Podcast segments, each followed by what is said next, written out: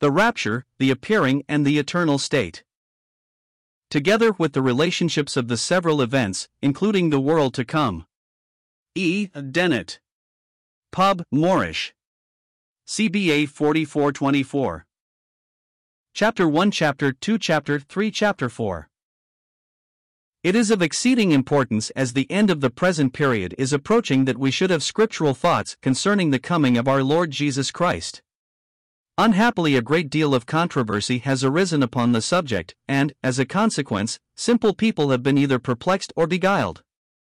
The slightest acquaintance with the course of public teaching amongst evangelical Christians, during the last fifty or sixty years, reveals the fact that the pendulum of opinion has been swinging between the two parts of the same subject, namely, the rapture of the saints before the appearing of Christ, and the public manifestation of Christ in glory when he comes to establish his sway over the earth. On the one side, the rapture has so engrossed the attention that the appearing of Christ has almost been ignored, and on the other side, the latter has been so prominent that the former blessed truth has by many been even denied. As an example of this, it may be mentioned that one of the most ardent advocates of the appearing of the Lord Jesus in glory, who now refuses the rapture, was once equally zealous in maintaining that the immediate hope of the believer is the expectation of Christ to gather up his people to meet him in the air, according to First Thessalonians four. And this teacher and writer is only one of a large number who hold the same view, namely, that all the prophetic judgments of the book of Revelation have been fulfilled, and, consequently, that the only thing left to be waited for is the coming out of heaven of the King of Kings and Lord of Lords. Were this all, there would not be much difficulty, with an open Bible, for those who understand the difference between Israel and the Church to decide between these rival schools of teaching. But there is another question to be met, and amongst those who fully believe that all believers will be caught up in the clouds to meet the Lord in the air, call it the secret rapture or any other term that may better express the fact, before the judgments recorded in the book of Revelation are poured out, and hence anterior to the time when Christ will appear the second time without sin unto salvation. Agreeing in this, the question has yet arisen as to which of these two aspects of the coming of Christ the believer should be mainly occupied.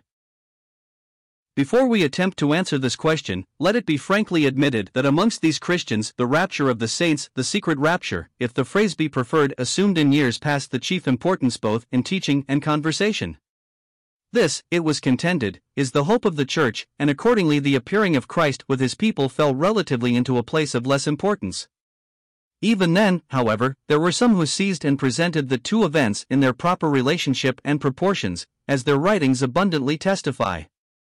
Still, it cannot be denied that the rapture of believers obtained the predominant place, nor that the expectation of the Lord at any moment exercised a most powerful effect upon the hearts and lives of many of his people.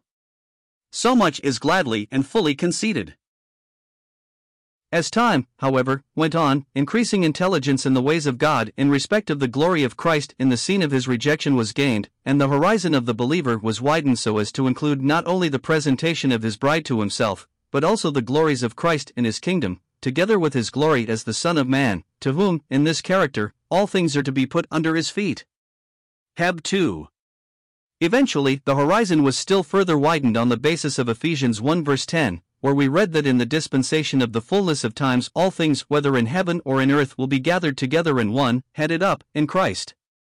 This consummation of the ways of God has been happily termed the universe of bliss, of which Christ is the center and the sun, according to the language of the well-known hymn of the vast universe of bliss, the center thou and sun, th eternal theme of praise is this, to heaven's beloved one. Worthy, O Lamb of God, art thou, that every knee to thee should bow. That even this wondrous scene of blessedness is not final all will gladly admit. The eternal state is to follow. But concerning this we have only a few indications. These are very pregnant, as we may consider further on, but now we confine ourselves to this outline of the various phases of the subject which have appeared at one time or another amongst the people of God. We are constrained to add one remark. It appears to us of immense significance that the vision of the Christian, while the elements of the eternal state are to be plainly gathered from Scripture, is directed to and filled with, if not limited to, the glories of Christ, the one he knows as his Savior, Redeemer, Lord and Head. one. The immediate prospect of the Christian. Let us now proceed to inquire what the Scriptures teach on the subject we have described. The first object with us should be to ascertain what is the immediate prospect of the Christian. It must not be forgotten, if we would be practical, that there is, as the first thing before us, the possibility of death. Generation after generation of believers have waited for the coming of the Lord, even as Paul said, "We which are alive and remain unto the coming of the Lord," but their hopes have not been fulfilled. As a poet, dwelling upon this subject, has written, "Saint after saint on earth has lived and loved and died, and, as they left us one by one, we laid them side by side. We laid them down to sleep, but not in hope forlorn, we laid them but to ripen there, till the last glorious morn. Come, then, Lord Jesus, come." We therefore, like these, may die before the coming of the Lord, but if so, as the Apostle says, to depart and be with Christ is far better. But while there is this possibility, death is never held out in the New Testament Scriptures as the Christian's immediate prospect. On the contrary, whether in the Gospels or the Epistles, the coming of Christ is always presented as the first thing to be expected. Thus, for example, in Matthew the virgins, Matthew twenty-five, who fall asleep are in the parable the same who are awakened by the cry, "Behold, the bridegroom."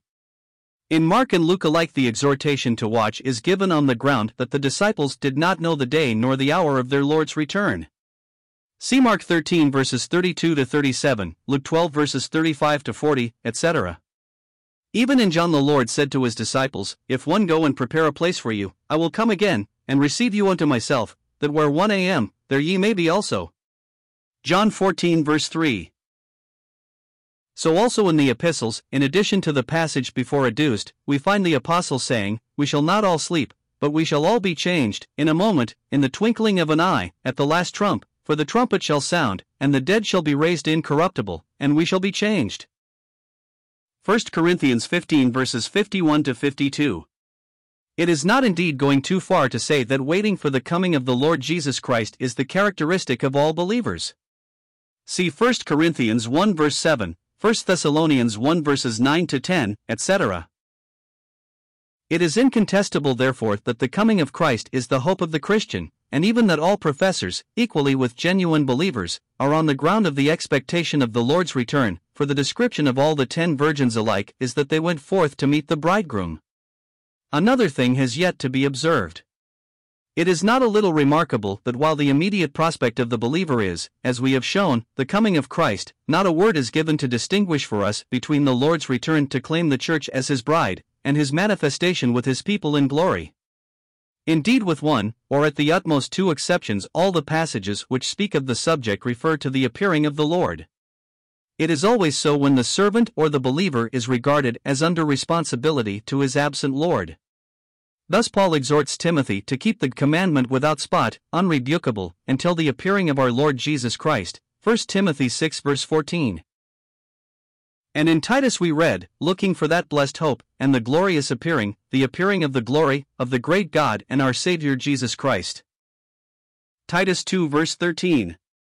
John also says, "We know that, when he shall appear, be manifested, we shall be like him, for we shall see him as he is." It may sound strange in some ears, but it is nevertheless the fact that the rapture of the saints, although implied or involved in several places, is only once directly unfolded in the Scriptures. two. The relation of the rapture to the appearing of Christ. We pass on now to consider the relation of the rapture to the appearing, and this we shall find fully set forth in First Thessalonians four, and to this chapter we must ask the reader's careful attention. The Apostle begins by saying, "I would not have you to be ignorant, brethren, concerning them which are asleep, that ye sorrow not, even as others which have no hope. For if we believe that Jesus died and rose again, even so them also which sleep in Jesus will God bring with him." First Thessalonians four verses thirteen to fourteen.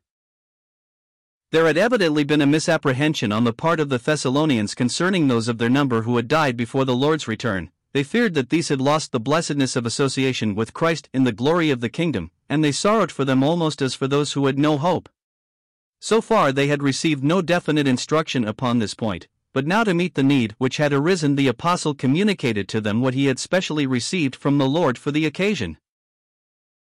Having thus affirmed that God would bring back with Christ, when he returns to establish his kingdom in glory, them also which sleep in Jesus, he proceeds to explain how this will be accomplished. For this we say unto you by the word of the Lord, that we which are alive and remain unto the coming of the Lord shall not prevent, anticipate, have any advantage over them which are asleep. For the Lord himself shall descend from heaven with a shout, with the voice of the archangel, and with the trump of God, and the dead in Christ shall rise first. Then we which are alive and remain shall be caught up together with them in the clouds, to meet the Lord in the air, and so shall we ever be with the Lord. Wherefore comfort one another with these words. Ver. fifteen to eighteen. Thereupon the apostle proceeds to speak of the times and seasons, and of the day of the Lord, which he says should not overtake the saints as a thief, forasmuch as they were children of the light, and the children of the day. First Thessalonians five. The secret has thus been revealed, and we now know that before the manifestation in glory the dead in Christ will be raised, and the living saints will be changed, and that together they will be caught up in the clouds to meet the Lord in the air. Two things are thus made certain. One, that the immediate prospect of the believer is the rapture, and that there is nothing as far as is revealed to hinder this taking place at any moment, and two. That the rapture, as it is, and especially as a motive for a holy walk and conversation, is not the final prospect, but is the means to an end, the end being the revelation of the saints in glory at the appearing of Christ. See Colossians three verse four. Bearing this in mind, we shall be the better able to understand why it is that the appearing of our Lord is so constantly presented in Scripture as the believer's goal. We do not forget the contention that the rapture is the hope of the church, and that the appearing of Christ is the prospect of the individual believer in his responsible path as a Christian. It will suffice to say at present in reply that it has already been shown that, in the only place in which the rapture is described in detail, it is given as a means to an end. We now propose to run rapidly through the epistles to learn what they teach on the subject. We omit the Gospels, because in them, the church not having been yet formed, the return of the Lord would be naturally connected with the kingdom. With one possible exception in John's Gospel, there is no indication of the rapture in the four evangelists. We begin, then, with the epistle to the Romans. As early as Romans five we read, and rejoice in hope of the glory of God. No one, we suppose, would doubt for a moment that the reference is to the display of God's glory when Christ returns. If there should be any doubt, a passage or two from Romans eight will remove it. The apostle says, I reckon that the sufferings of this present time are not worthy to be compared with the glory which shall be revealed in us. Verse eighteen. Admittedly, the last two words by no means represent the force of the original. We do not indeed read anywhere of glory to be revealed in us, but the Scripture is full of teaching concerning the glory in which we shall be displayed. See John seventeen verses twenty-two to twenty-three, Second Thessalonians one verse ten, et cetera. And it is of this glory, glory to be revealed to us, see New Translation, of which Paul speaks. So likewise in verse twenty-one, where we read of the liberty of the glory, as it should be translated, of the children of God. Coming next to First Corinthians, in the very first chapter we find the expression waiting for the coming, the revelation it really is, of our Lord Jesus Christ. Verse seven. It is true that in chapter fifteen we have the resurrection of believers at the coming of Christ, verse twenty-three, and that this precedes, as we have already seen, the manifestation of Christ in glory, but the subject of the chapter is simply the resurrection of the body, and, consequently, even though the apostle speaks of the living being changed, as well as the dead being raised, verse fifty-two, he says nothing of our being caught up in the clouds to meet the Lord in the air. In the second epistle, the subject of the Lord's coming is not mentioned, though implied in Second Corinthians four verse fourteen and Second Corinthians five verse two, nor in Galatians. Passing on, then, to Ephesians, what do we find? It is often said that we could not have the Lord's coming in this epistle because the saints are seen sitting in the heavenlies in Christ Jesus. This is undoubtedly true, but we see something in a certain way still more wonderful. Just because the church is viewed as seated with Christ in the heavenlies, the prospect is opened out of the blessing and the glory of the world to come. Thus at the end of Ephesians one we read of the working of God's mighty power, which he wrought in Christ, when he raised him from the dead, and set him at his own right hand in the heavenly places, far above all principality, and power, and might, and dominion, and every name that is named, not only in this world, but also in that which is to come, and hath put all things under his feet, and gave him to be the head over all things to the church, which is his body, the fullness of him that filleth all in all. Ephesians one verses nineteen to twenty-three. In verse ten also, it speaks of the same period as the fullness of times, when all things, whether in heaven or on earth, will be headed up in Christ. Concerning this, we give the words of another, it will be a grand spectacle, as the result of the ways of God, to see all things united in perfect peace and union under the authority of man, of the last Adam, the Son of God, ourselves associated with him in the same glory with himself, his companions in the heavenly glory, as the objects of the eternal counsels of God. The eternal state, in which God is all in all, is again another thing. The administration of the fullness of times is the result of the ways of God in government, the eternal state, that of the perfection of his nature. We, even in the government, are brought in according to his nature as sons.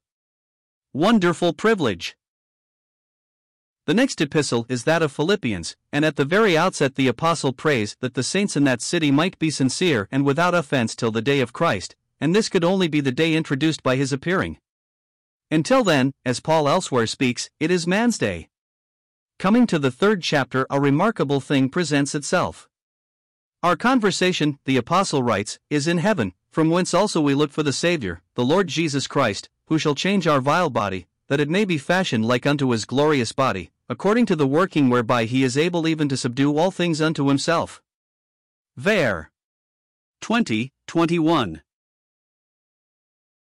Now, as we know, the transformation of the bodies of living believers will take place in connection with the coming of Christ for his people, and yet so fully is the world to come before the mind of the apostle that he tells us that the power which will then change our bodies into the likeness of the glorified body of Christ is the same power as that which will subdue all things to himself in the day of his glory.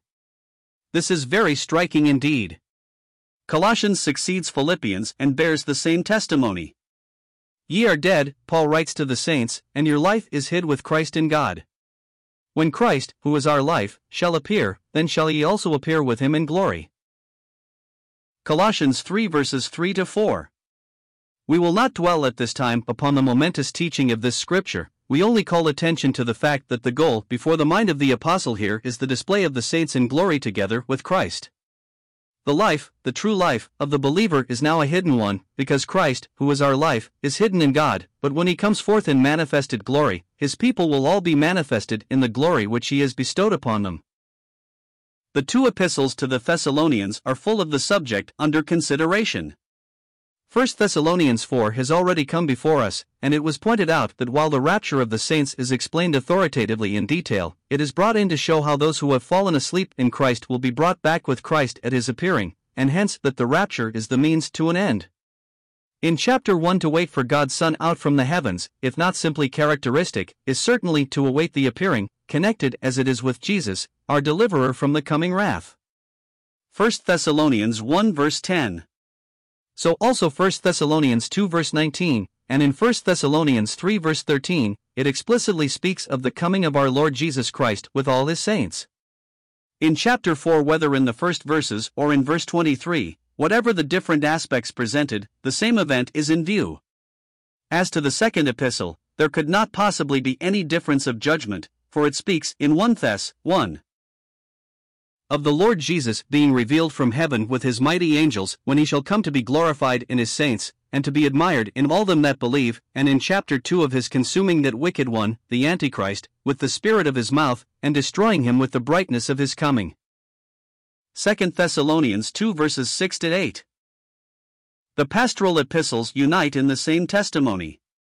In First Timothy six the apostle says, I give thee charge in the sight of God, who quickeneth all things, and before Christ Jesus, who before Pontius Pilate witnessed a good confession, that thou keep this commandment without spot, unrebukable, until the appearing of our Lord Jesus Christ, which in his times he shall show, who is the blessed and only potentate, the King of kings, and Lord of lords, et cetera. Ver.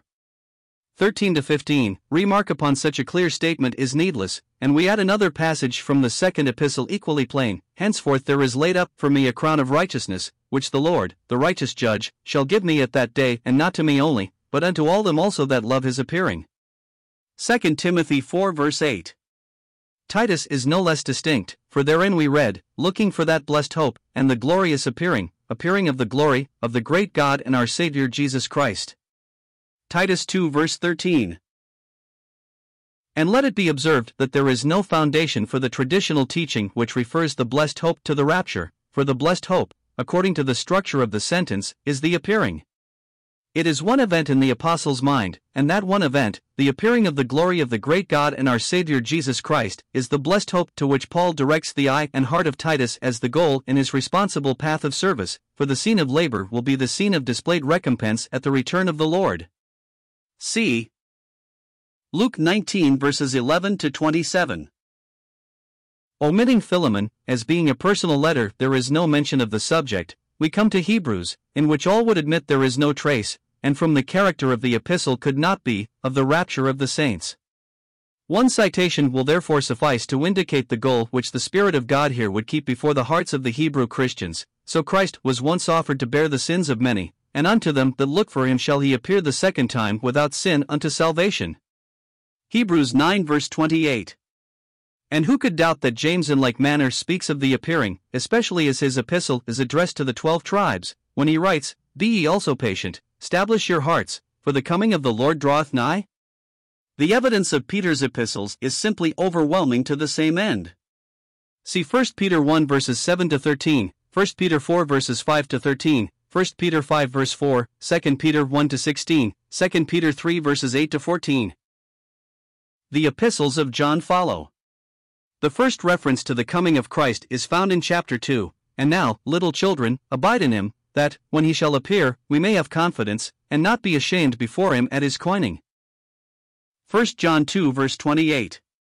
In chapter three there is another conclusive statement, "Beloved, now are we the sons of God, and it doth not yet appear, is not yet manifested, what we shall be, but we know that, when he shall appear, be manifested, we shall be like him, for we shall see him as he is." First John three verse two. The second and third epistles, being, like Philemon, individual communications, are silent upon the subject, but the passages quoted from the first epistle make it abundantly plain that the manifestation of Christ was the object before the soul of John, and the object which he was directed to place before the minds of those to whom he was writing. Jude only remains of the epistles proper, and it is evident at a glance that he falls into line with the other sacred writers. He thus says, citing Enoch, "And Enoch also, the seventh from Adam, prophesied of these, saying, Behold, the Lord cometh with ten thousands of his saints, to execute judgment upon all," et cetera. Jude fourteen fifteen. A brief reference now to the book of Revelation must close this rapid review. Let it, however, be, first of all, distinctly stated that, if we have no direct teaching in this book concerning the saints being caught up in the clouds to meet the Lord in the air, the fact is both alluded to and implied. It is, for example, alluded to in Revelation three verse ten, for the way in which the Lord will keep his saints out of the hour of temptation, which shall come upon all the world, to try them that dwell upon the earth, is by coming to receive them unto himself, by taking them out of the scene upon which the judgments connected with the seals, the trumpets, and the vials, will fall. And hence the following words, "Behold, I come quickly," Revelation three verse eleven, may be a promise with this end in view. It is implied, moreover, in the connection between chapters three and four. If the things which are of Revelation one verse nineteen embrace the whole church period, as they evidently do, the church is seen on earth in the place of God's candlestick until the close of chapter three. But in Revelation for the twenty-four elders are seen in heaven, and these elders, it could easily be demonstrated, certainly represent all Christians as well as the believers of former dispensations. This being so, the church must have been rapt away from this scene before the opening of chapter four. So also in Revelation twelve it may well be that the church is included in the man-child who was caught up unto God and to his throne. Indeed, it is of all importance to insist upon the fact that the rapture of the saints will precede the appearing of Christ in glory. The question raised is simply whether our horizon is to be bounded by this event. But to return, apart from the allusion in chapter three, and the implication of the rapture in the places cited, all the references in Revelation are to the public manifestation of Christ. Even in the promises to the overcomer in Thyatira and Laodicea, not to speak of that to the overcomer in Philadelphia, it is association with Christ in the glory of the kingdom which is held forth as the blessed encouragement. And in the well-known scripture in the last chapter, Revelation twenty-two verse sixteen, the Lord presents himself as the root and the offspring of David, his title to the kingdom, before his character as the bright and morning star. What then are the conclusions to be drawn from this rapid consideration of the testimony of Scripture? That there may be no misapprehension, it must again be stated that the rapture of the saints is the first thing to be expected, and hence that it cannot be lost sight of or ignored. But it is equally certain, as has been shown, that the rapture, according to the evidence adduced from the epistles and the book of Revelation, is but the pathway to the display of the glory of Christ and of his people associated with him in the glories of that day. There will be the private presentation of his bride by Christ to himself, as a glorious church, not having spot, or wrinkle, or any such thing, holy and without blemish, and no stranger will intermeddle in the peculiar joy of that day.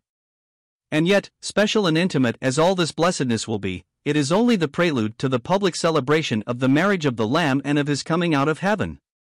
See Rev nineteen, Revelation twenty-one verses nine to eleven, et cetera.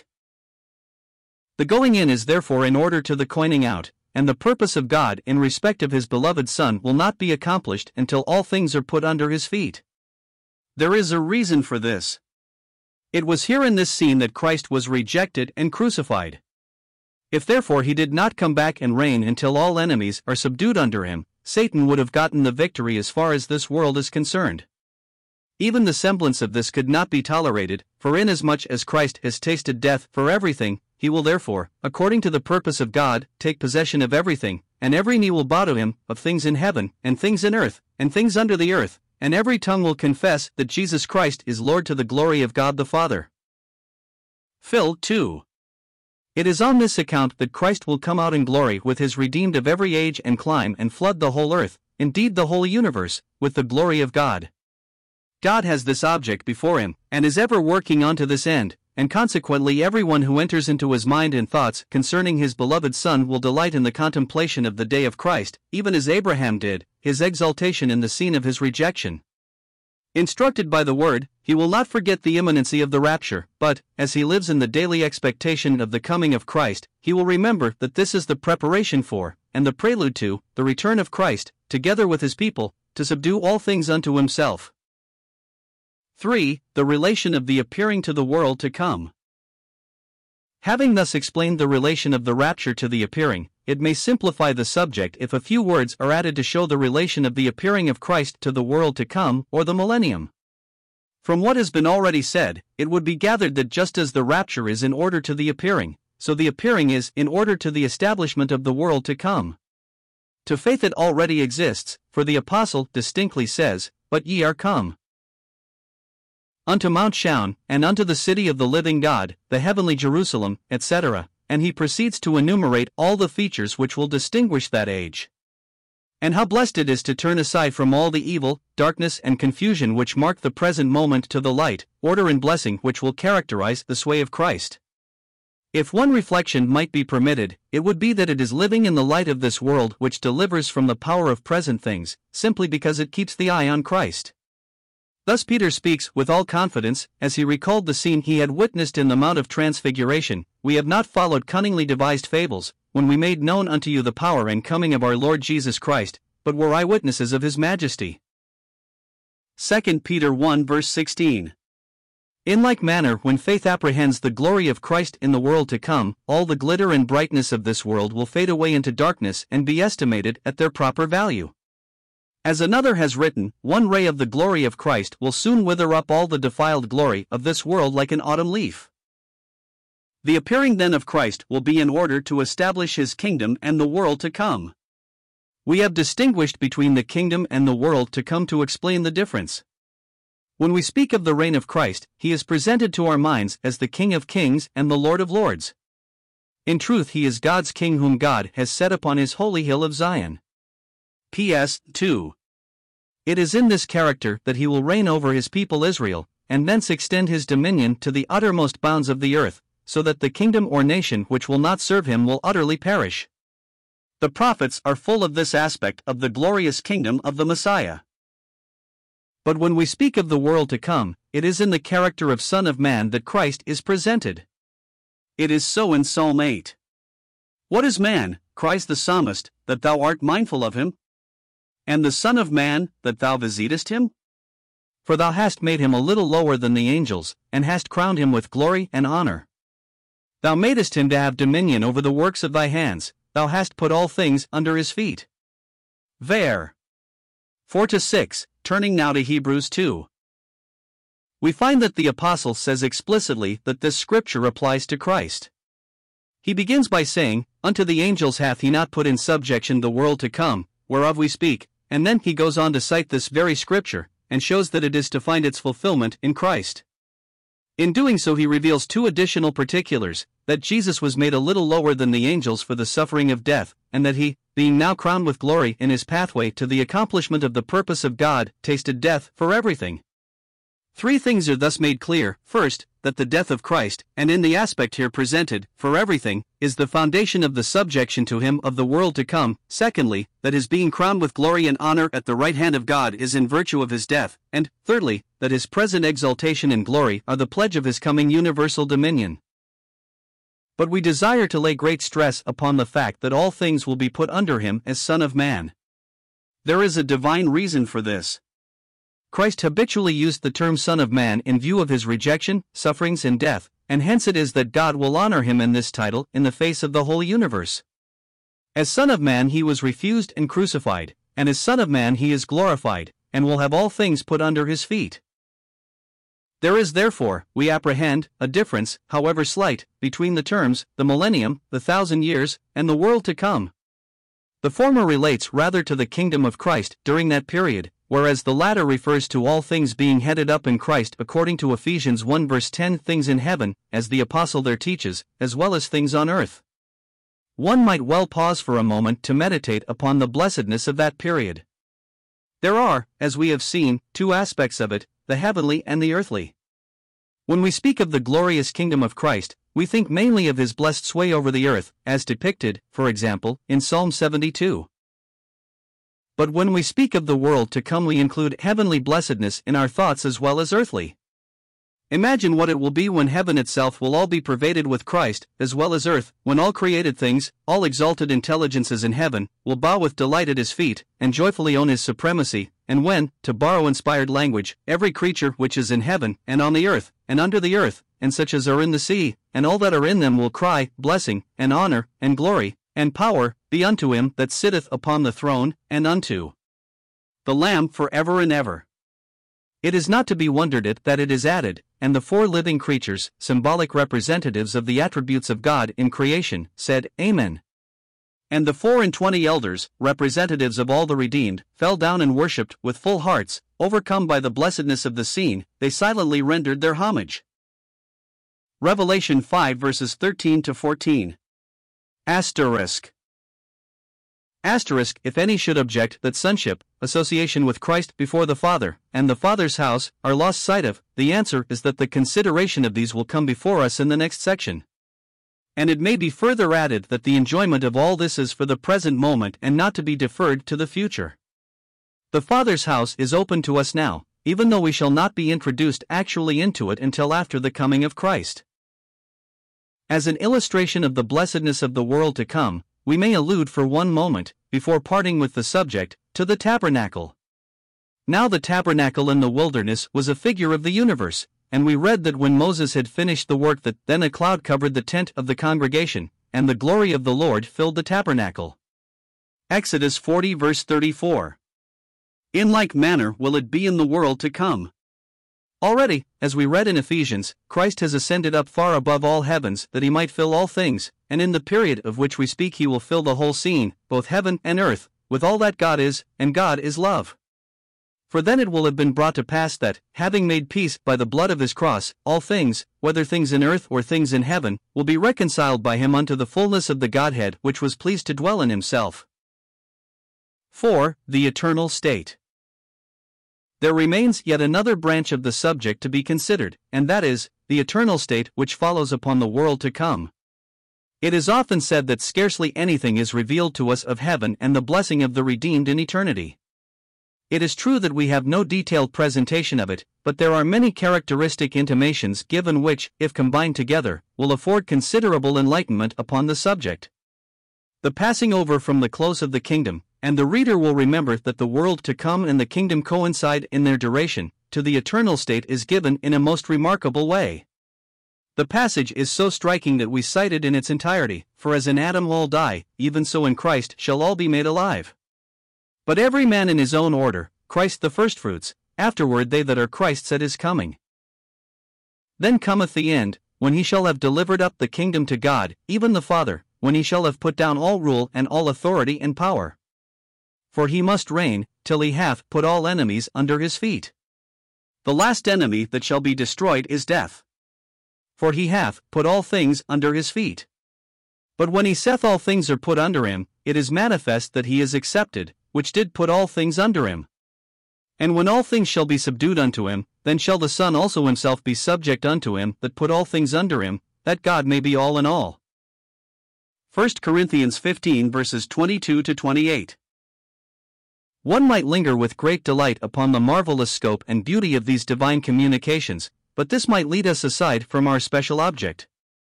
We only call attention, therefore, to three things. The first is that, as everything in this scripture flows from the resurrection of Christ, so everything is secured for God and indeed established in the resurrection of his beloved Son.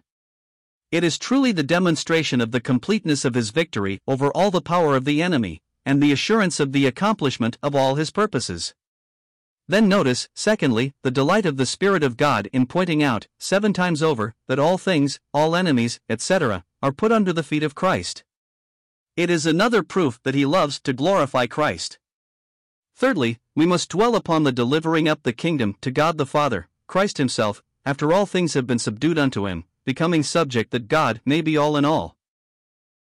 On this last point we may be permitted to enlarge a little, because it throws light upon the position of Christ in eternity, and upon the character of eternity itself.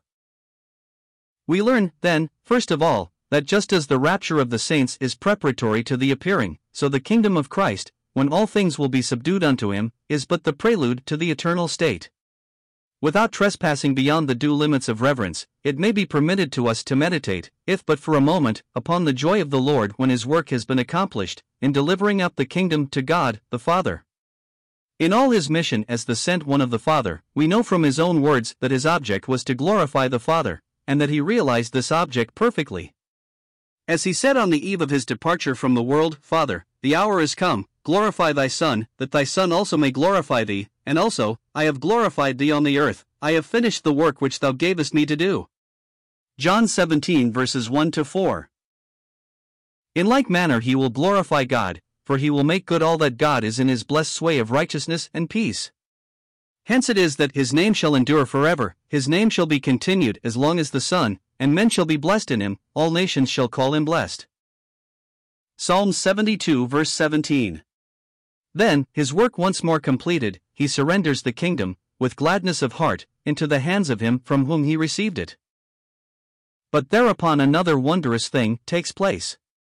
When all things shall be subdued unto him, then shall the Son also himself be subject unto him that put all things under him, that God may be all in all. This divine secret can only be revealed in the light of redemption, and, blessed be God, it has been revealed. The Son became incarnate, and he remains incarnate forever. This mystery has been unveiled through the Apostle Paul, whom he, God, did foreknow, he also did predestine it to be conformed to the image of his Son, that he might be the firstborn among many brethren. Romans eight verse twenty-nine. When therefore Christ has delivered up the kingdom and himself becomes subject, it is that he henceforward takes his place as man amongst the redeemed, but as the firstborn amongst his brethren. In every circle in which he is pleased to move he must be preeminent, must have the first place.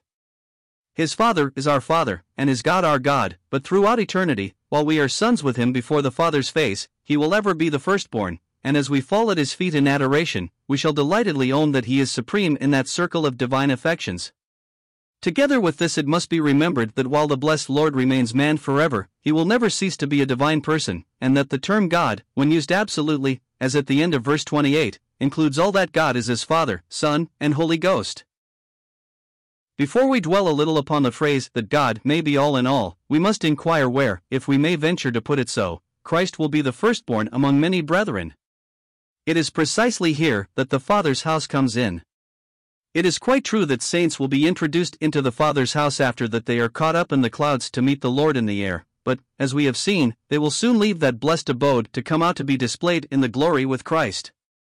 Moreover, as is clear from the teaching of the Scripture before us, Christ does not take up his place among the redeemed in his final character, as being subject to him who put all things under him, until after he has delivered up the kingdom to God, the Father. It is not therefore until after the kingdom that the Father's house, whatever their special relationships with the Father, becomes, in its true and proper sense, the eternal home and dwelling place of the family of God. The Father's house, where all the divine affections will flow out unceasingly and be fully enjoyed, as well as responded to in the measure of their enjoyment, will thus be a characteristic of the eternal state. Language of necessity fails when we come to speak of the Son becoming subject that God may be all in all. It is impossible to do more than touch the surface of such an expression. But happily we are told what God in his blessed nature absolutely is. He is love, and it is further revealed that he that dwelleth in love dwelleth in God, and God in him. Again, we are limited by our imperfect apprehensions of the nature of God. Still, we may understand that when God is all in all, all that he is as love will be fully displayed, that this display will fill all heaven with its bliss, that love will be the glorious atmosphere of the whole scene, and that all the redeemed dwelling in love will dwell in God and God in them. It will be God everywhere, both as object and subject, God all in all. Yes, these are but words, we well know, but though only words, the Holy Spirit may take them up to give to some an inlet into the ineffable blessedness of the eternal state. There remains one other scripture which treats of the eternal state, namely, Revelation twenty-one verses one to four. It may be felt by some that we are descending to a lower plane in this symbolical description. And yet there are two things given here which add immensely to the statements in the Scriptures already considered. The first is that the Church retains her special place of nearness and blessing throughout eternity. The Holy City, the New Jerusalem, which John saw coming down from God out of heaven, prepared as a bride adorned for her husband, we know to be the Lamb's wife, Revelation nineteen verse seven. That is, the Church, and, as she descends, she is proclaimed as the tabernacle of God. Men, the saved saints of all periods, except the day of grace, will be around, even as the tribes of Israel encamped around the tabernacle in the wilderness, but the Church will be the eternal dwelling place of God, and he dwells with men, and they will be his people, and God himself will be with them, their God, as dwelling in their midst in his tabernacle. Every family, as Paul speaks, will be there, all alike named of the Father of our Lord Jesus Christ, and all taking character from Christ, every family perfect in blessing, however many may be the circles of blessedness around God's tabernacle. The second point is connected with what we read in verse five, and he that sat upon the throne said, Behold, I make all things new. If now we turn to Second Corinthians five, this announcement will be better understood.